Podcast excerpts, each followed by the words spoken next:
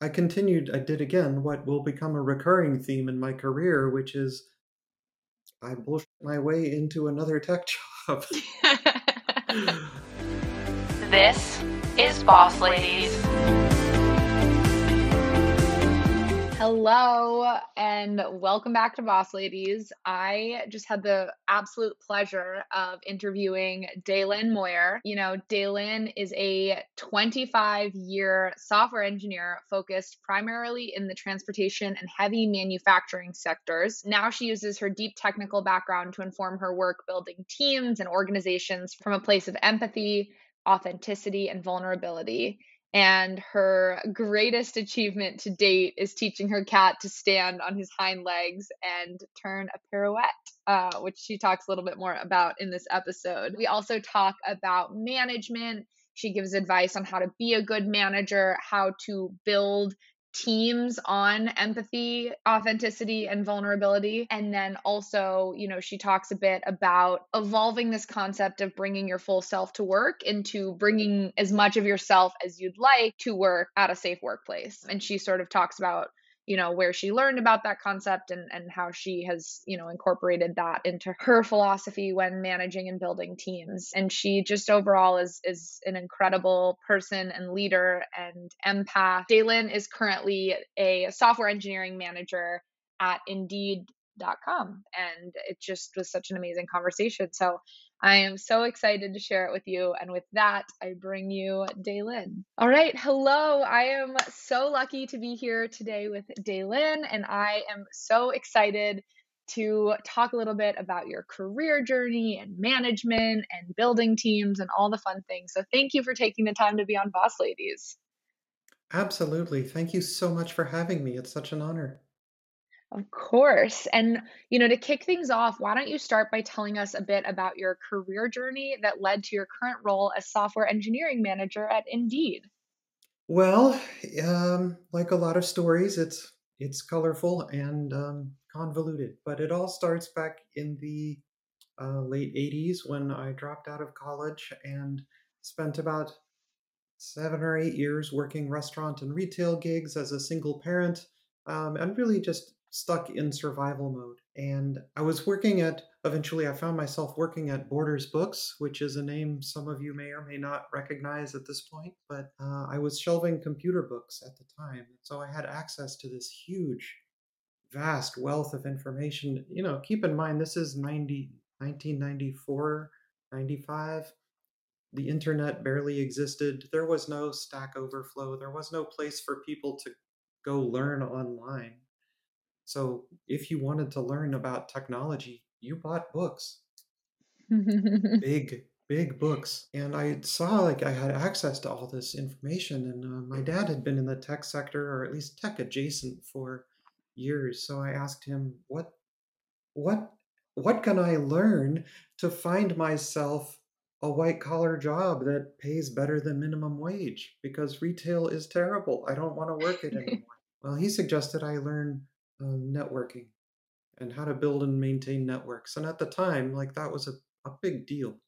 It wasn't, you didn't just plug computers in and they could talk to each other. So I started reading about how computers work and how networks work. And I read and read and read.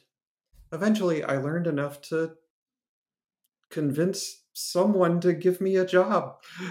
It, I did not expect it to work, but it did. And I got a job as a the resident computer geek in this tiny little company uh, where I did everything that was related to computers that wasn't spreadsheets or email, whether it was cleaning up mailing lists and doing mail merges or mm, uh, replacing RAM and hard drives or fixing the broken network. It was that was all me. Uh, one day, my boss came to me and, and said, "Well, we are taking on a new customer. We're going to manage their rebate program, and we need a custom database application to support them. Uh, that program starts in six weeks. And I'm like, okay, well, um, I don't really know what a database is.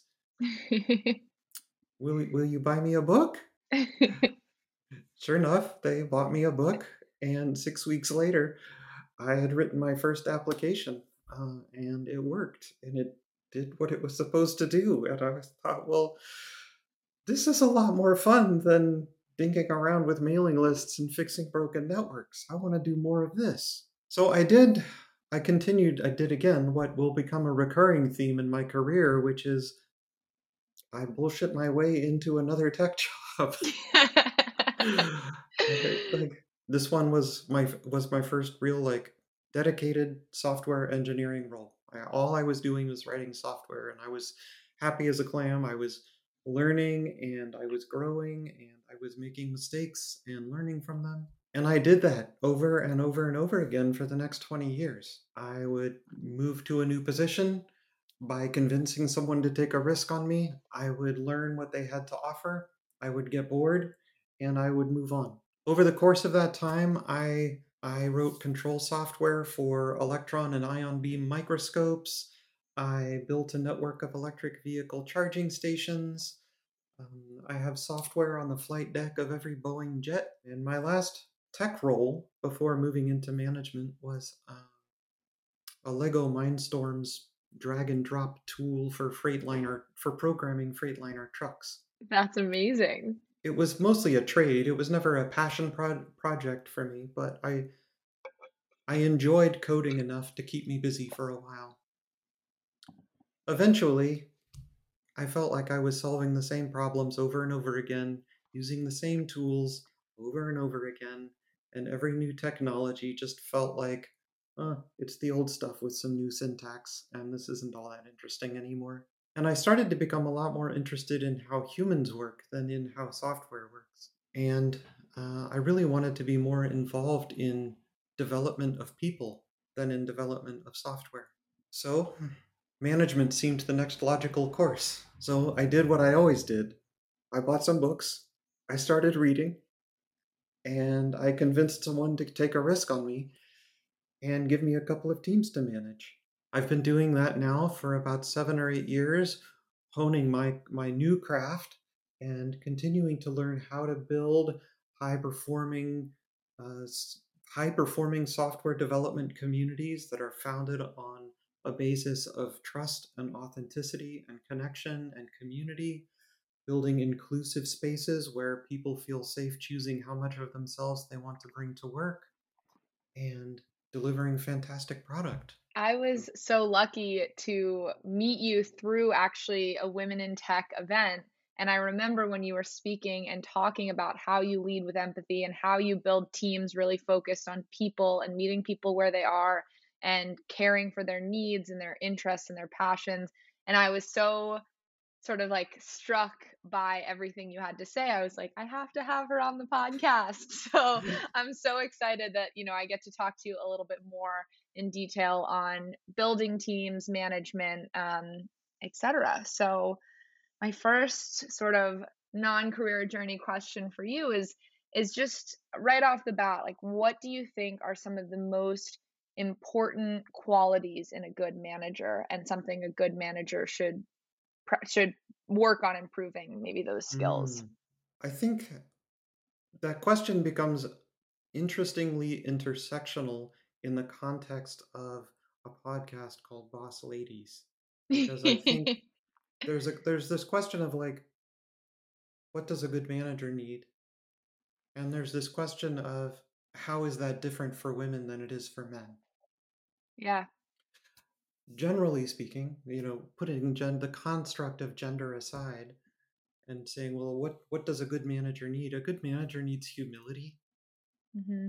a good manager needs the ability to let go um, and to uh, I think most people, especially in their first management role, are deeply challenged to stop being individual contributors because mm-hmm. they, to them, that first management role, they approach as being an extension of their contributory career. Mm-hmm. And I think it's underplayed and underrepresented what a foundational shift it is really to step into that first management role. People don't realize that you're starting out all over again. You don't like yes, you will benefit from the your individual career or your career as an individual contributor, because it will grant you insight into what your reports are doing. Mhm. But being a manager is something else altogether. It is not what you were doing before, but at a higher level. Mm-hmm. That's such an important distinction to call out. Yeah, yeah, and like that.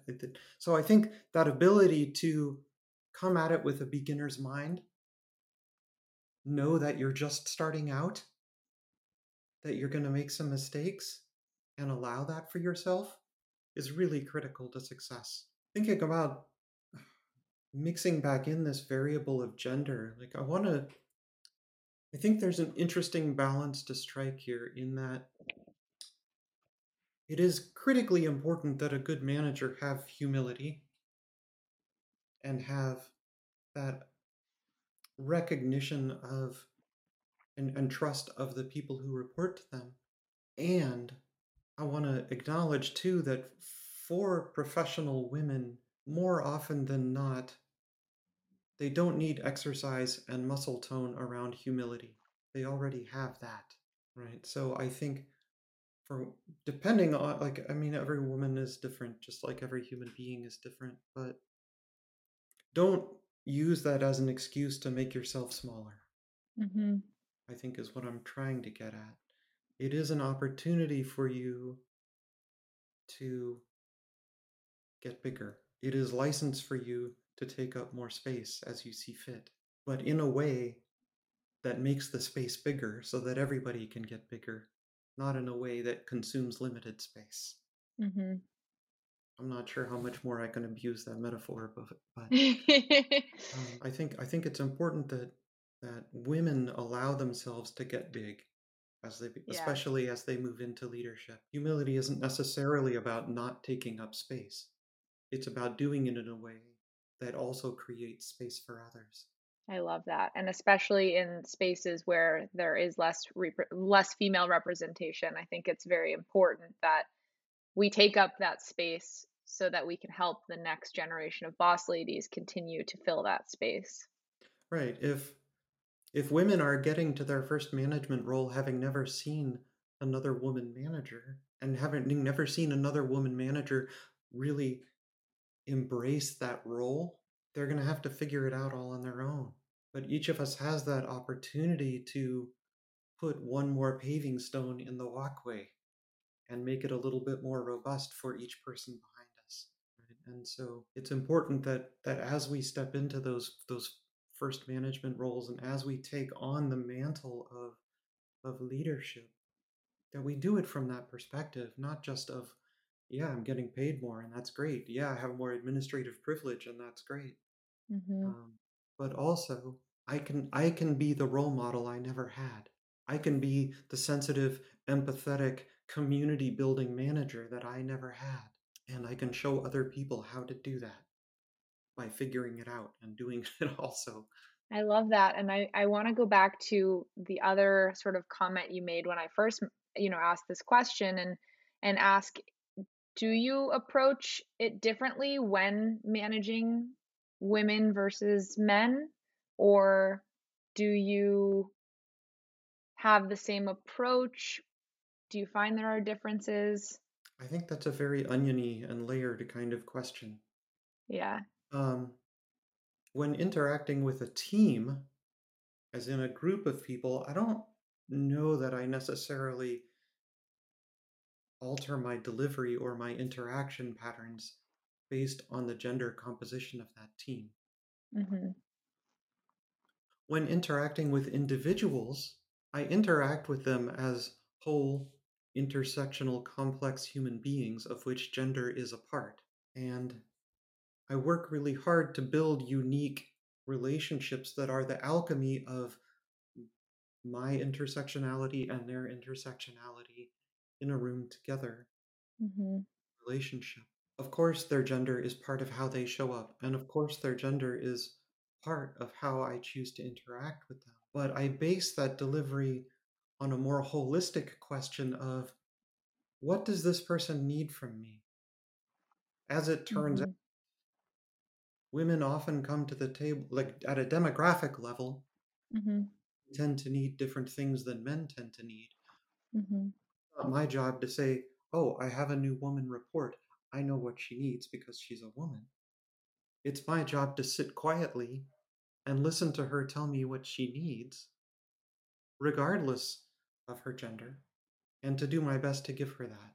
I love that, and, you know, we have I had a woman on the podcast who left her job in private equity to study why there weren't more women in leadership positions, and, you know, it it one of the main findings was, you know, she talks about how gender bias is a human issue, um, and not a women's issue, and how oftentimes when people do approach management with sort of a gendered view, they may not give women the same feedback that they give men, and then women accelerate at a slower rate because they aren't getting that same critical feedback that they need to grow. And so I love that answer and and that it, it's so important and I couldn't agree more to really focus on the individual and what their needs are and how you can help them grow based on their goals and not think of it through a gendered lens. I was just curious because when when I had first asked the question, you had sort of brought that up, and I was wondering if there was maybe a strategy that that you used for either. But I think that's a great Right. answer.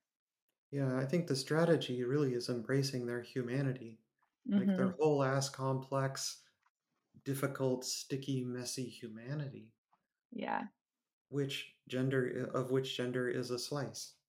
totally. Um, everybody that reports to me needs something different. And while the team itself is sort of a unique entity unto itself that needs its own relationship with me, and I interact with that team as a unit hmm in a particular way, it's made up of atomic individuals that are fully complete and on their own, on their own. And hmm so when I get them alone in a one on one, like that's my chance to really get to know what makes this person this person and what's going to make this person better at being this hmm person.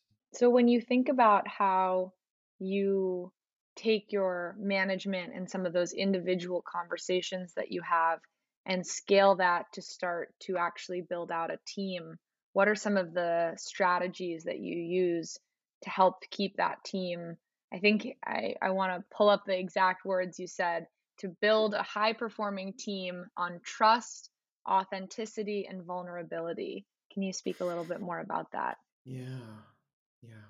It's easy enough to get some talented people together and put them in a room and say, go do this thing. But especially in the software engineering world, generally speaking, people did not get into that as a trade because they just really enjoy connecting with people and because they really get off on building community.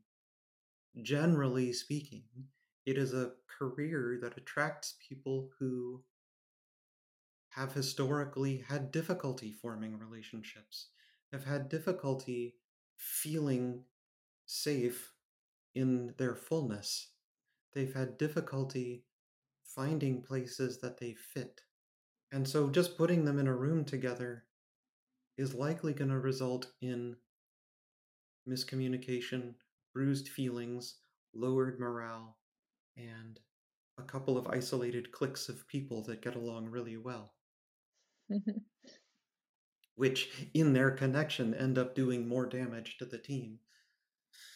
And so the challenge, I think, for a manager in that context is that you can't just say, no, no, no, no, we're a community here. I need you to act like community members and I need you to show up as equals and I need you to validate each other. Yeah, do that.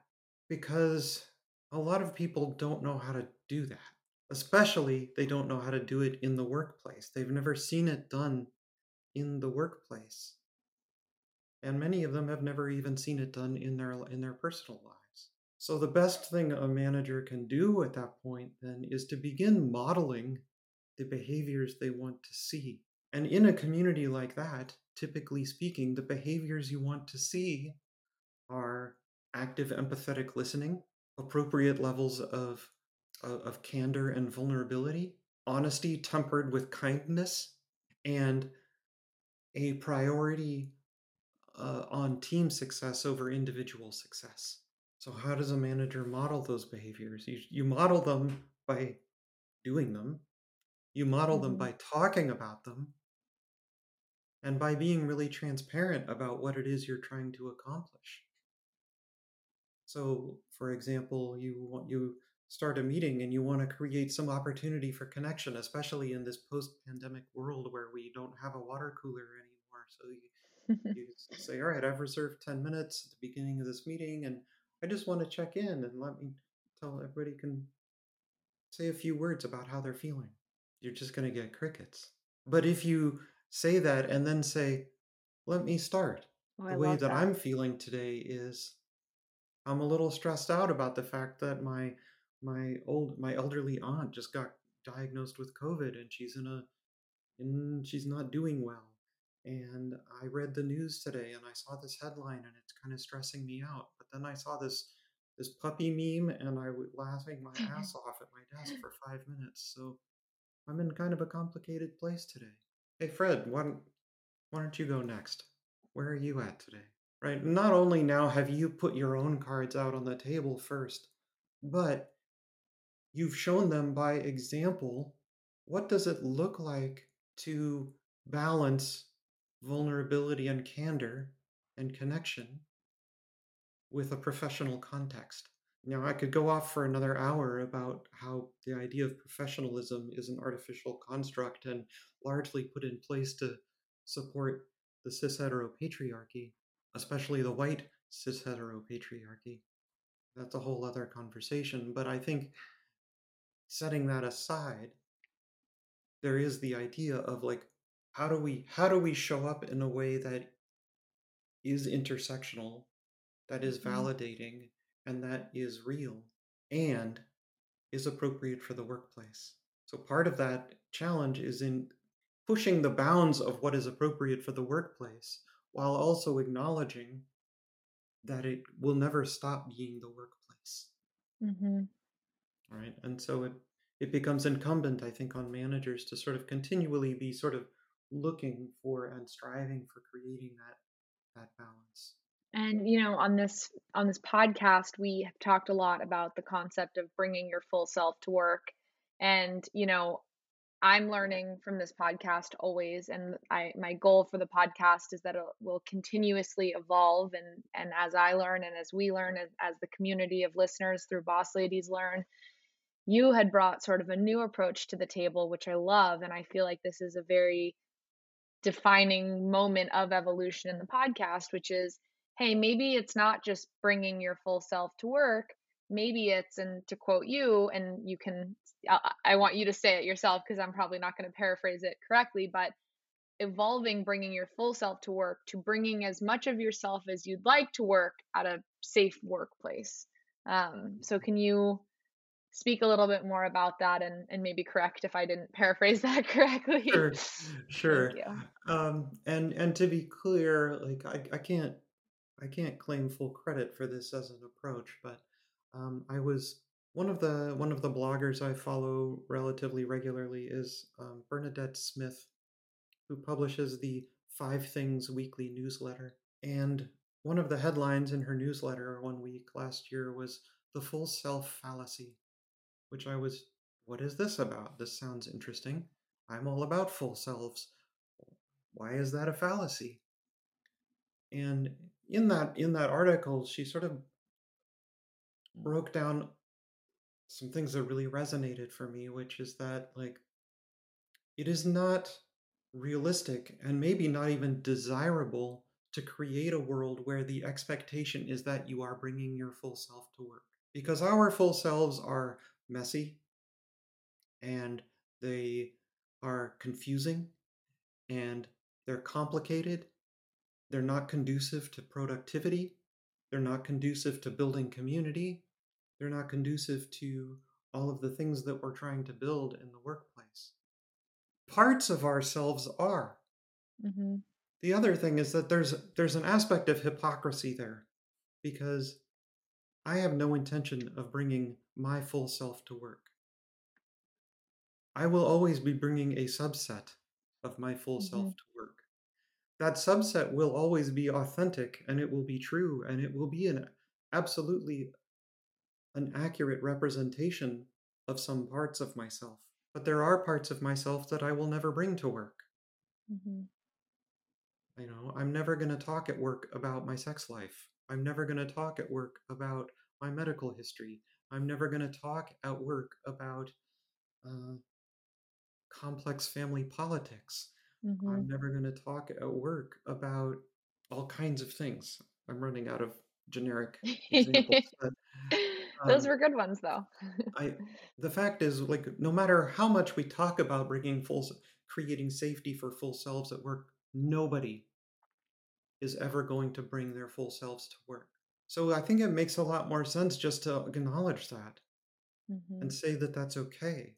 What we want to create instead, maybe, is the opportunity for people to make conscious choices about which subset of themselves they want to bring to work because they're already making those choices anyway. We may Mhm. as well bring some intentionality to that and to create safety for those choices to be okay. Mhm.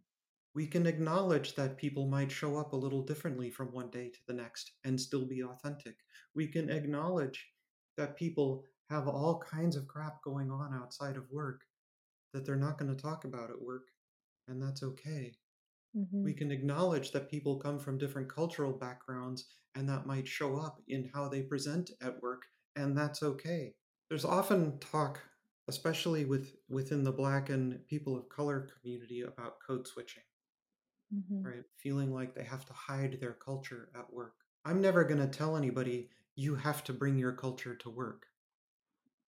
But I am going to tell people on my team, you are safe bringing as much of your culture to work as you want. And if you feel like you haven't been bringing enough, I encourage you to bring more. Mhm.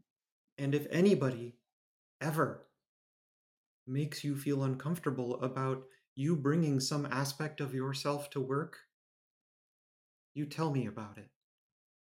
because there's a disconnect there. There's a core value disconnect in how we are building this community. So when we get to this idea of like full self versus chosen self, like that's that's really what I'm getting at is this idea Mhm. like just embracing the fact that nobody will ever bring their full selves to work, but that we have an opportunity to be intentional, community building, and safe around how we encourage people to show up at work. That was I what I amazing, had to say and about that. I you know, I encourage any leader that's listening, any future leader that's listening to really consider taking this approach and being upfront about that with your team. I mean, is that something you vocalize, or do you think that's something that you demonstrate with action, or both? What are your thoughts on Both, that? Yeah. both. I'm very clear with my team that this I, I spend time talking with my team about the meta business of the team. I spend time with the team talking about what it is I'm trying to accomplish and how Mhm. I'm in how I want to enroll them as accomplices in accomplishing that. Mhm.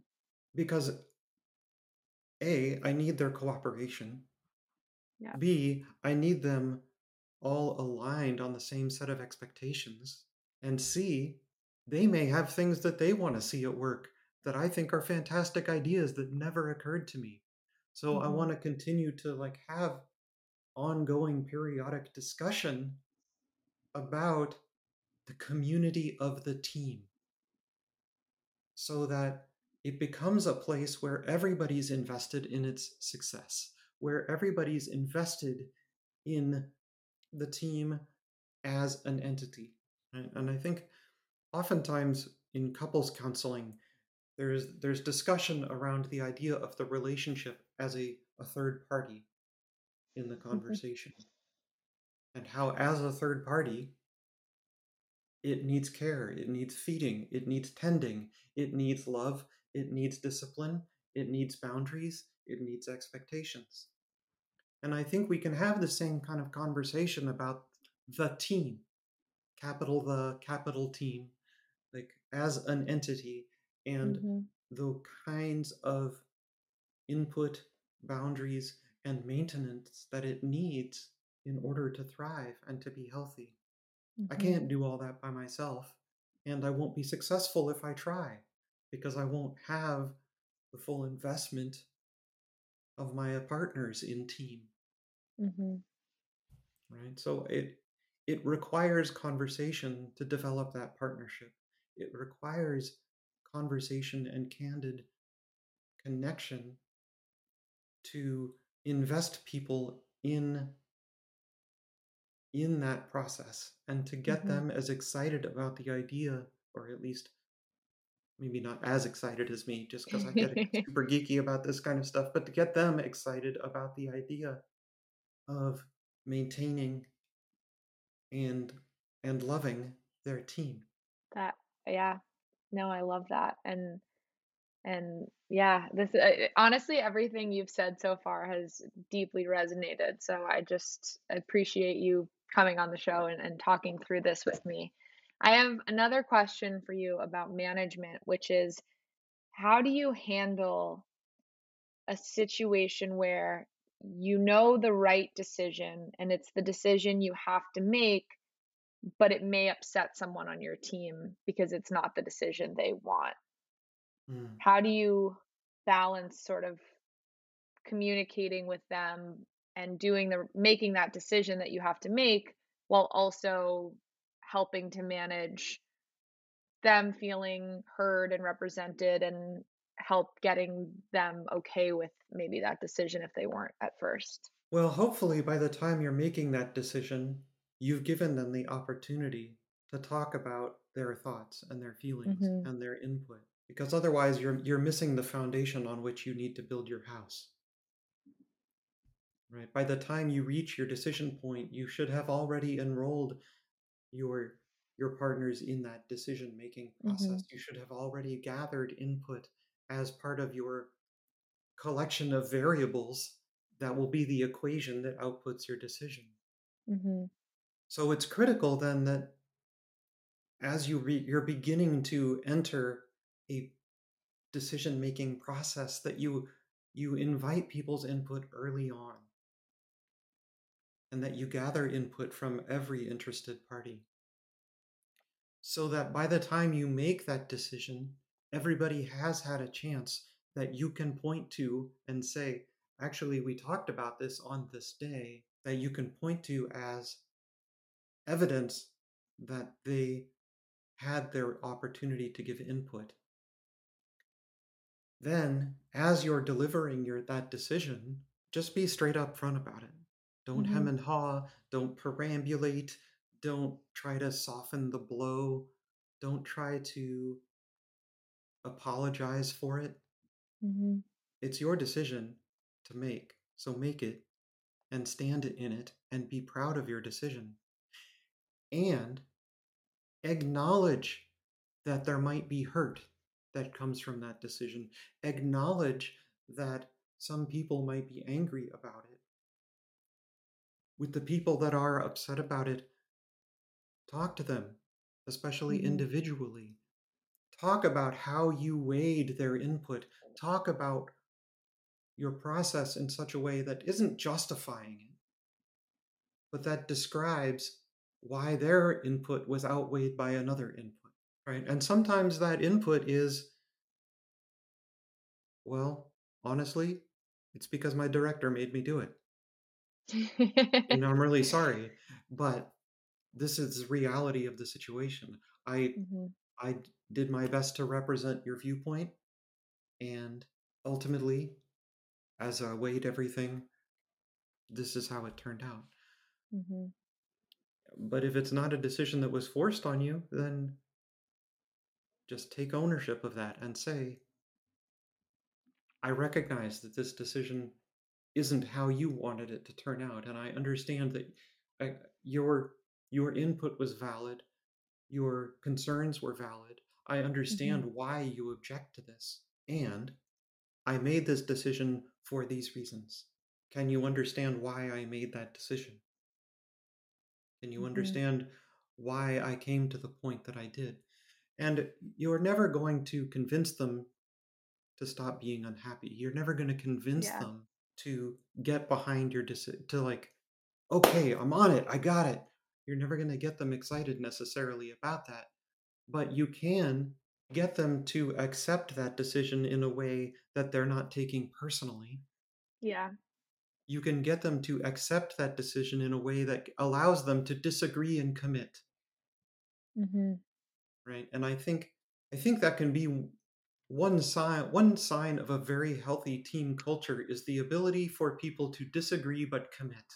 I disagree with this decision, but I know that I was heard. I know that my input was weighed, and I trust my, that my manager made the best decision that they could and at the time with the information that they had. So I'm hmm going to commit to this. And if you can get to that point where you've built enough trust with your reports that they believe you when you tell them that you weighed their input, then the rest is just being honest, open, transparent, and unapologetic. I think it's a lot like relationships in that way. It's it's I mean it is relationships, right? Obviously we mean something different when we say relationships, but ultimately that's what a team is. It's a collection of relationships. I think nearly every relationship of every kind benefits from frank, open, kindness based communication.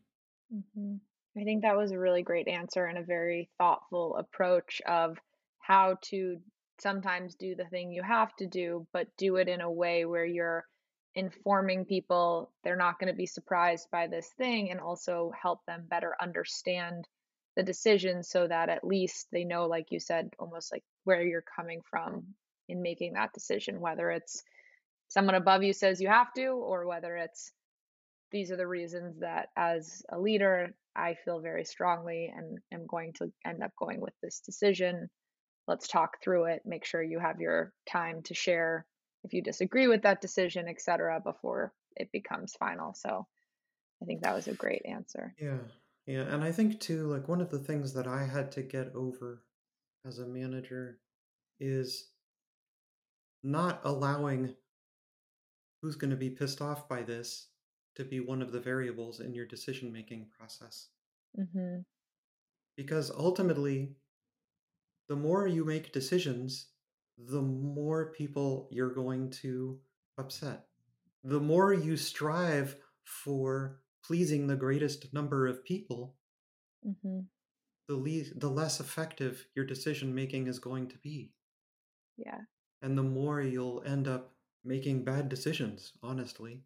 Yeah. That's part of why you are a manager is to make difficult decisions and not to get people to like you. Get people to like you because you're a person who shows up in in their truth and in their authenticity and because they can respect you. Mhm. It's not about making friends. It's about garnering respect. Mhm. And I think that can be that can be a difficult distinction I think for people early in their management career. Definitely. I mean, I I know that that's something I will personally struggle with, and I do struggle with it now even without any, you know, official direct reports. It's it's hard wanting to be friends and also needing to do the thing that you're paid to do, you know? So, Yeah, and you know, like realistically speaking, frontline management is one of the loneliest jobs you'll ever have because you do your team and your team members a disservice by being their friends. yeah. Of course, you want to be friendly. Of course, you want to have strong respect based relationships with them. But friendship becomes very sticky within that context. And so, like line managers, depending on the organization, can be very lonely in their work because their peers, the people they can be most candid with, they don't generally work with. Mhm. They might work adjacent to in parallel down lines, but they don't usually work together. And so reconciling yourself to that before saying yes to the role is important. Mhm. Understanding that your relationship with, especially if you're being promoted to manage a team that you've been a member of, Mhm. your relationship with those people is going to have to shift. It doesn't mean you're going to have to suddenly start alienating them and keeping them at arm's length, but it does mean that you're not necessarily going to be able to kvetch with them about decisions that leadership is making. You're not going to be able to connect with them in that, like, yeah, we're down here together against the man kind of way Mhm. that maybe you might have been accustomed to because now you're the man. Mhm.